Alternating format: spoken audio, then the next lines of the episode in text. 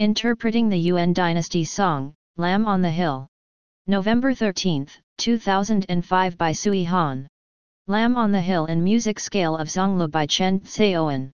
I lower my head, admitting I am of lowly social class and I am a coward.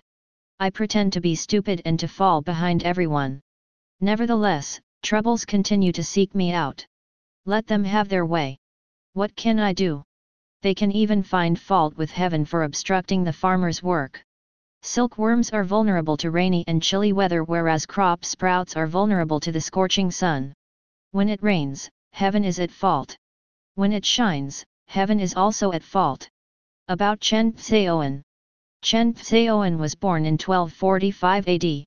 He wrote this poem during the Yuan dynasty, 1271-1368 AD. Chen Cao'an had many aliases. He was also known as Chen Yin and Chen Yanqing. He died in his late 70s.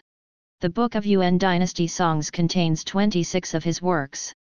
About Yuan Dynasty Song The Yuan Dynasty Song is a form of poem performed with a musical score. It was developed and gained popularity during the Yuan Dynasty, 1271 to 1368 AD. Zonglu is one of the most popular music scales, equivalent to the Western music scale such as C major, E minor, etc., for Yuan Dynasty songs. Like Western musical scales, each scale in Yuan Dynasty song expresses a different mood. There were nine most popular music scales for Yuan Dynasty songs, referred to as the nine music scales. Each poem, or song, must follow the specific format of the chosen musical score called song format and each music score has a name. A song format to a Yuan dynasty song is like a lyric verse format to a song dynasty lyric verse. Lamb on the Hill is the name of a very popular Yuan dynasty song format. The author's interpretation this poem talks about the misery of the Han people under the reign of the Mongolians in the Yuan dynasty.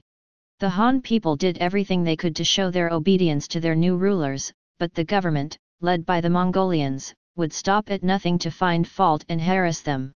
The Han people didn't do things to cause trouble. Instead, it was the Mongolian government that was trying to find fault with the Han people and to make the Han people live in misery. Those who try to find faults in others will never run out of excuses. It was the way of life of the Han people to be constantly vigilant.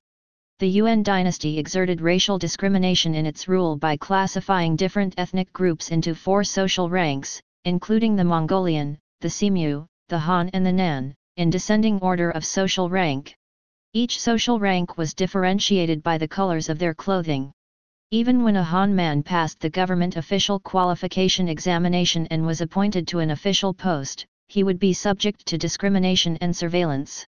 Take Chen Cao'an for an example. He was a Han who rose to the post of deputy prime minister. Even a deputy prime minister experienced the pain of discrimination, let alone common Han civilians and peasants.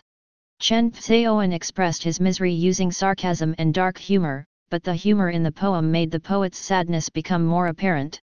Readers are likely to find the poem mildly amusing but feel terribly sad for the poet. Under the rule of the Mongolians, a foreign tribe, China was enveloped with terror due to the conflicts instigated between different ethnic groups. But the Mongolians have not been the only source of terror in China. Take a good look at today's China. Hasn't China been enveloped in the same kind of man-made ambience of terror since the Chinese Communist Party seized power?